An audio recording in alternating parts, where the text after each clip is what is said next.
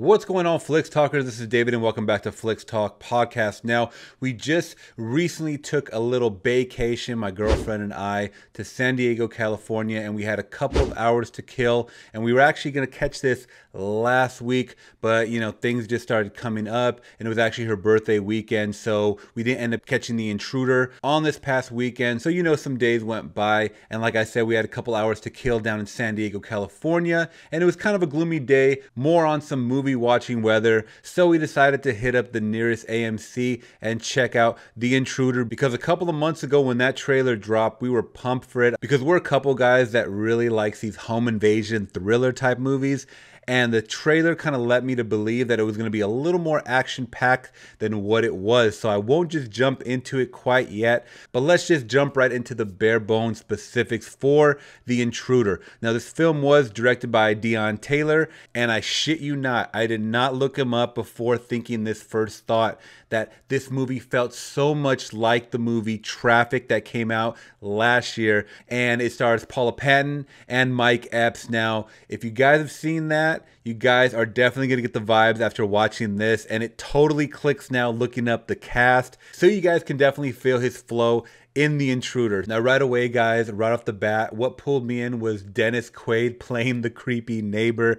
I think we all kind of got that vibe, at least from seeing it, you know, his more happy side trying to be really, really, you know, um, just welcoming of this new couple that's going to buy his house. If you guys don't know too much of it, he is someone that's an older gentleman who had a tragedy, a death in the family, his wife, and other accusations and stories about how she died as well. They dive deep into that. But essentially, essentially it's about someone that is selling their home just to kind of start a new to a younger couple, but he can't let go of it because it holds so much more memories. So he's always kind of sticking around and lingering, and he just starts invading these people's lives, you know, and he, he just really can't leave the home. So it's something that's that has that element, that chunk of plot right there that you can do so much with. But I gotta say, right off the bat, guys, it wasn't executed too well. I mean, it kind of lingered on a little bit, and I really liked a lot of the characters in this movie. More notably, Dennis Quaid and Meagan Good. I thought they acted their ass off. This guy, Michael Ealy or Ellie, I'm not too sure how you pronounce the last name. Uh, I hadn't seen too much of him. I always see him like more in a co-star role, um, but he always kind of plays a more similar, uh, similar role. In this one, he's kind of like a big wig who is part of like a Fortune 500 company or more on the upper echelon of like a, I believe it might be like a real estate or, or something going on where he's dealing with a lot of money. He's closing these broker deals and, and whatnot. So he's making a lot of money. He wants to give Meagan Good the life that she deserves. So he goes out and buys this huge, like over $3 million house from Dennis Quaid, cleans out, you know, closes the deal, but we find out there's a reason why this house has not been sold to anybody else on the market. Something crazy happened in the house, and it all attaches to Mr. Dennis Quaid's character, Charlie Peck. So it's a cool interaction back and forth between, you know, Dennis Quaid's character and Meagan Good, and obviously Meagan Good, you know, no pun intended, she is kind of like, you know, the good seed and the and the good natured neighbor in all of this, and she's very welcoming of him. You know, she's invited him to Thanksgiving. And Michael's character, he plays Scott Russell. He, you know, he's more of like the, you know, uh, this guy has some ulterior motives and, and he's very standoffish. He doesn't just, he just doesn't like him around so much. He wants Dennis Quaid's character to just give them their space and get the hell out. He appreciates him at the beginning, but then he just wants him out. Now, I thought it was cool. We got to see the character of Scott. He was more of the city boy type, and they're moving to Napa Valley, which is like more of like kind of countryside, but more, you know, just very, very small. Like there's no neighbors for miles around.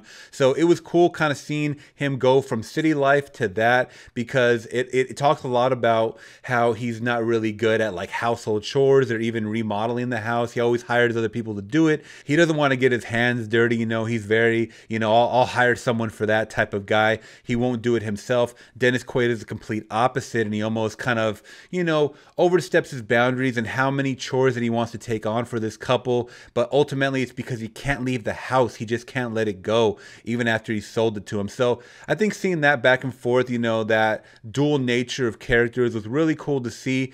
But the pacing of everything just to kind of get to that point of craziness and obsessive neighbor, you know, interaction that happens towards that third act of the movie, it just took way too long. I mean, I had people behind me yawning and it was a really not even a packed theater at all whatsoever and and I kept checking my watch. It was getting a little boring at time, but when that third act finally kicked in and the crazy of Dennis Quaid kicked in, uh, everything was really really like whoa just eh, like this is what i was waiting for the whole freaking time but it really took a lot to build up to this. I mean i won't make this spoiler review too long guys. I mean it's pretty cookie cutter you know one and done type. You're gonna forget it in T minus one day, guys. I mean, you're not going to really remember this. If you guys have seen Traffik or even like Lakeview Terrace, which I thought was a better movie than this one right here, then you guys are probably going to get the gist of The Intruder. It's more of like a home watch movie. I mean, wait for VOD or just pick it up on physical, guys. But I mean, seeing it in theaters, it was a little bit kind of too drawn out. It's like an hour and 42 minutes plus